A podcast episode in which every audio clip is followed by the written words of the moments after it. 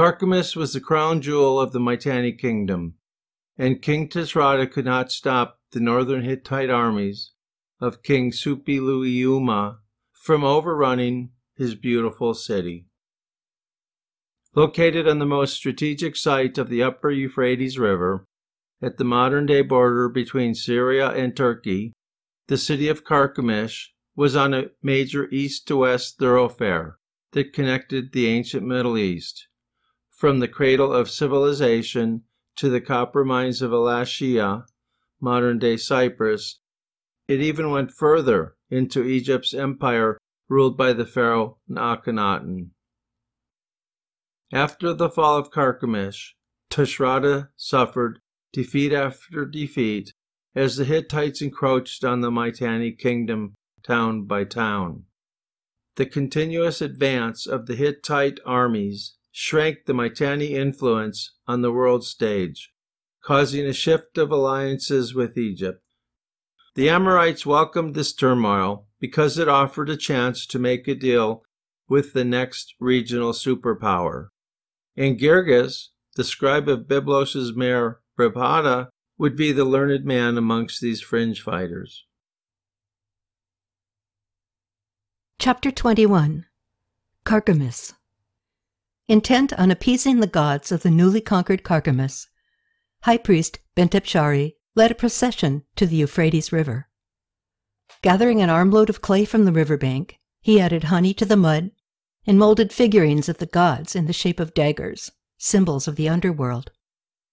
The priest carefully arranged the idols on the ground and used a bronze dagger to dig a pit in front of them. He then poured oil, honey, and wine into the hole and added a piece of silver as payment to the gods. Burying the offerings as he prayed, he hoped the gods of Carchemish were listening. At his signal, a subordinate dragged a bellowing lamb to the site. Pentepshari offered more prayers, then slit the lamb's throat, sacrificing the animal to appease the restless gods. Meanwhile, two chariots, carrying Girgos, Aziru, and his men, made their way to the Carchemish southwestern gate. There, do you see the walls, Girgos? That's Carchemish, Aziru yelled over the rumbling of chariot wheels. Aziru and Girgos rode in one chariot. Ubalat and Kudur commanded the other. They made good time traveling the foothills of northern Syria, as Aziru had Amorite connections all along this northern frontier, a life-saving convenience when traveling unfamiliar terrain. Although driving a chariot at 12 to 15 miles an hour is slow by today's standards, Back then, it was an excellent speed. The well kept roads wound through rolling hills and swales as the fallow, barren fields of winter unfolded around them. Ahead of him, jutting skyward, Girgos saw the human made megalith called Carchemish, a magnificent acropolis perched high on a hill above a protective stone wall. As they drew closer, Girgos wondered how builders had moved the huge orthostats, multi-ton slabs of granite to their spot at the bottom of the earthen ramparts. Placed to prevent battering rams from making their unwanted entry into Carchemish, these brown walls gleamed in the waning daylight. Finally, Girgos said as they approached the gate. Even keeping the horses at a steady, unrelenting, and painful trot, it had taken them an entire long day to arrive. Girgos wasn't a horseman, nor was he a soldier, and if it weren't necessary for him, he wouldn't be here. This trip was dangerous, but the world was in severe upheaval, motivating Girgos to leave both Egyptian protection and his family. He had agreed to meet with Abdiashirta, but never in his furthest imaginations did he think he would talk to the Hittites. Besides acting as an agent for Ribhada, Girgos needed to find security for himself and his family in the event Gubla fell into chaos. And the Amurru had treated him with respect. To them, Girgos was a diplomatic treasure. His ability to read and write could move kingdoms. Aziru's father, Abdiashirta, knew his people, the Amorites, must develop a dialogue with the growing Hittite power. The prior agreements with King Tushratta, the Mitanni king, had crumbled into emptiness. There was too much chaos within the Mitanni kingdom for Abdiashirta to rely on the old treaties. He knew Tushratta could deliver nothing, now was his opportunity to open the dialogue by sending his son and Girgos, an Egyptian emissary, to meet Suppiluliuma, the great Hittite king. Surprised to see two lone chariots approaching, The guards flew into a flurry of movement. Soldiers poured from the guardhouse like ants bubbling from the ground. Wubalit, Cooter, stay quiet, Aziru yelled when he saw the soldiers gathering. I will talk to them. Set your hands high, keep your palms open. Muttering under his breath, Girgos raised his hands halfway above his head. Whoa! Aziru stopped the chariot when the first two soldiers were within fifteen feet. We mean no harm. We are envoys of Abdiashirta. The captain of the guards kept them waiting outside the city, while he sent an emissary with news of their arrival to the palace. The runner returned thirty minutes later and reported to his captain. You are welcome in Carchemish, the captain said. Follow my men. The chariots followed a line of eight helmeted soldiers holding lances and shields through the village corridor. Townspeople gathered excitedly. Two unguarded chariots, driven by ununiformed men, were unusual. The creaking chariots stopped at the ruling class gate, which opened into the citadel, where the religious and administrative workers mingled, and the royals lived. A fellow waved them forward, directing them to the stables. Aziru and Girgos left the chariots with Mubalit and Cooter to seek a welcome inside the palace. They walked along a wall of granite orthostats, carved stones placed around the upper citadel for protection. The line of stone opened only in one place, at the King's Gate. Serving as both decorations and billboards, displaying scenes of history, religion, and life, the intricately carved boulders were the final protective barrier. Girgos studied them as they walked by. One orthostat showed three mechanics in long woolen thobs, hefting a solid wooden wheel, while a fourth fellow blew his horn. The next one depicted soldiers and priests performing their daily activities. Three priests marched in a procession on the third stone. One could tell their profession, as they wore long robes of linen with wigged headdresses atop their heads. The first was holding a scepter, the second man carried a chalice, and the third had a teklit, a flaxen tassel stained blue with Canaanite dye, hanging from his wrist. Another orthostat showed three more priests, each walking while holding upright sprigs of herbs in their hands. The final rock on the right displayed two hunters with slain gazelles hefted across their shoulders, bringing food to the king. This motif was mirrored on the opposite side of the gate. Girgos and Aziru followed the soldier through this elaborate entryway into a large, open-air, paved courtyard. The building in front of them was the Temple of Ishtar. From ancient times, the goddess had watched the city. The group skewed to the right, skirted the temple, and walked alongside more formed and fitted orthostats. Then they turned left along the side of the temple and came onto a grand stairway leading to the royal palace at the top of the city, the administrative hub of Carchemish. Girgos and Aziru walked up the wide, hewn limestone steps to the citadel.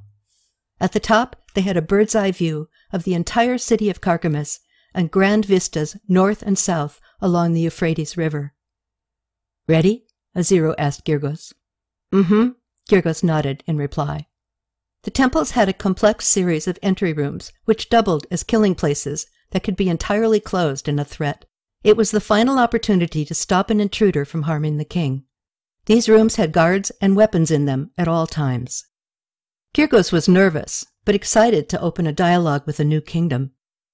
As they entered the royal chamber, Prince Piasili stood, waiting for them. I am Aziru, the son of Abdiashirta, Aziru proclaimed. I bring you my father's greeting.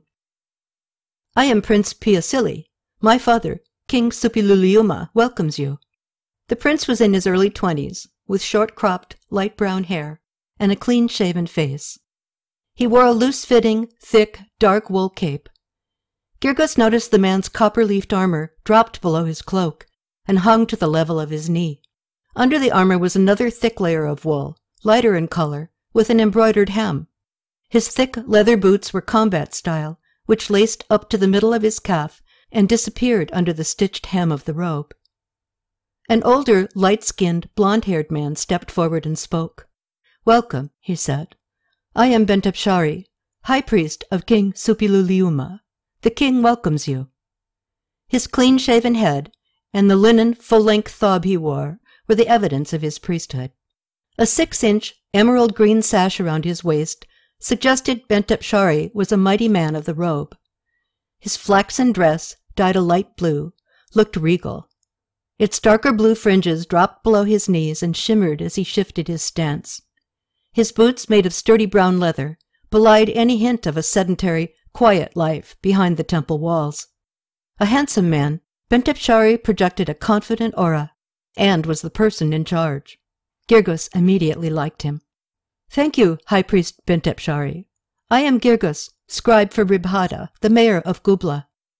I offer myself as a communicator between your king and my pharaoh, Akhenaten, and I am further here to offer you an alliance with Abdiashirta, leader of the Amorites. He is sending these as gifts. Girgis handed him a clay tablet he had made. Thank you, replied the priest. There is much to discuss. Come this way. Pentipshari directed everyone into a large inner chamber, appointed with expensive furniture, thick rugs on the stone floor, and colored frescoes painted on the walls. What news do you bring from Akhenaten? Pentipshari asked as they settled in the inner court. Well, Girgis began, no one knows what Pharaoh is thinking. We have asked for Egyptian guidance several times in recent months, but have received no answers. Ribhada feels we must seek other alliances. Pentipshari paused, but showed no sign of the pleasure he felt. It was what he had hoped for, this turmoil in Egypt. But he did not yet know the scribe's real allegiances. Why are you here? he asked. I am a temporary scribe for Abdiashirta, and I am here as Akhenaten's representative, if you wish that path. My purpose is to seek sanctuary for myself and my family if Gubla becomes too dangerous. Girgis, you have made a wise move leaving Egypt. Akhenaten is afraid to come to Gubla because he has heard of what happened north in Samarra. Is Akhenaten afraid of Suppiluliuma's armies? Girgis asked. No, Bentepshari replied, looking into the scribe's eyes, wondering if he were being played. Akhenaten, the great pharaoh of Egypt, is afraid to come because of a pestilence that began in Samarra, an illness his gods cannot or will not control. None of his generals have reported any sickness in Egypt, but they tell Akhenaten every day to stay in Egypt. That makes sense, the scribe replied. That is why we have received so little response from the pharaoh He's waiting for the pestilence to recede. Or he's looking for a new god to stop the disease, Bentipchari said. Nikamaru of Ugarit tells me Akhenaten is asking for Ishtar's help. Girgis looked surprised. Bentipshari turned his head. Clear the room of everyone but Girgis, he commanded, and close the door. He moved closer to the scribe. Girgis, the list of gifts you gave me proclaims Canaanite dye. That is a royal, divine color, how did it get into Abdiashirta's possession? Girgis shrugged his shoulders. Pentipshari looked at the scribe. Where did he get it? Where was it going? Pentipshari could be a powerful ally. A foolish lie to this man, at this delicate point, could undermine the trust between them. Girgis responded with the truth as he knew it. The dye came from a raid along the trading route between Kadesh and Katna, he explained. Bentipshari nodded. Nikmaru told me Akhenaten was sending dye to King Tushratta as payment for sending the statue of Ishtar to Egypt, Bentipshari said. Is it the same dye? Did they steal it to redirect Ishtar's power? I do not think Abdiashirta knows the power of Ishtar, Bentipshari. Why do you say that? The caravan wasn't targeted because it involved the goddess. It was just the dumb luck of thieves. Abdiashirta is an Amorite of the Habiru Hill people. They have primitive gods. They know nothing of Ishtar. Pentipshari thought a moment. But Abdiashirta is gaining power through alliances, he responded. As his power grows, he will come looking for more powerful gods. I do not understand. Girgis, as I see it, the Amorites' weakness is they are uncivilized. As they become organized and form alliances, Abdiashirta, their leader, will need stronger gods. The more powerful the god, the stronger Abdiashirta will be. He does not see Ishtar's wonder yet. I still don't understand, Bentipshari. I, I'm sorry if I portray a lack of knowledge as hiding something, but I cannot see your point. You have operated under Egyptian rules, Girgis. For eighteen years, Akhenaten has maintained Aten as the one supreme god, ignoring all others. Now the angered Amun priests refuse to share their gods with him, and Pharaoh must look elsewhere for the protection he seeks. He asked Tushratta to send him Ishtar, repeating a request his father, Amenhotep, made years earlier. And Ishtar went to Amenhotep? To Egypt? Yes, Tushratta sent the statue to Akhenaten's father years ago. Now his son requests similar help. He worries of the plague and the growing Hittite threat. They will disrupt Egypt's timber, copper, and dye imports. Oh, the scribe replied. It is time to find Ishtar, Pentipshari said. We must deter her from going to Egypt. But her statue has been stolen, Girgos exclaimed. It has been deterred. Pentipshari waved his hand in irritation. I am no longer speaking of her statue, Girgos. Ishtar herself has come to earth. Nikmaru of Ugarit says she is in Lalish. I want you to accompany me to talk to Ishtar. I need you as a diplomatic attaché. But, Pentipshari, my family awaits me in Gubla. There is great unrest. Someone needs to help them, to protect them. I understand your worry, but bring that up with Abdiashirta. You are helping him, and now he owes you a debt. If he is not the victor, then you have allied yourself wrongly. I need a guarantee. Aziru will not make a treaty with someone else in a week. Overwhelmed with these high-level manipulations, Girgos felt small for the first time in his life, and it was unnerving. He knew he must school himself in the politics of the Amorites and the Hittites if he was to survive. In all honesty, I believe Abdiashirta wants this alliance with you, he replied. He and his son Aziru have both told me the same thing. I believe they are gathering the forces to be victorious. They will be much stronger with you on their side. End of chapter. Thank you for listening. You can follow the story on my blog, jeadvm.com. Once on my blog's front page, go to the menu, pick My Books, and select Katie Becomes Ishtar. That'll take you to the Ancient Katie series of books.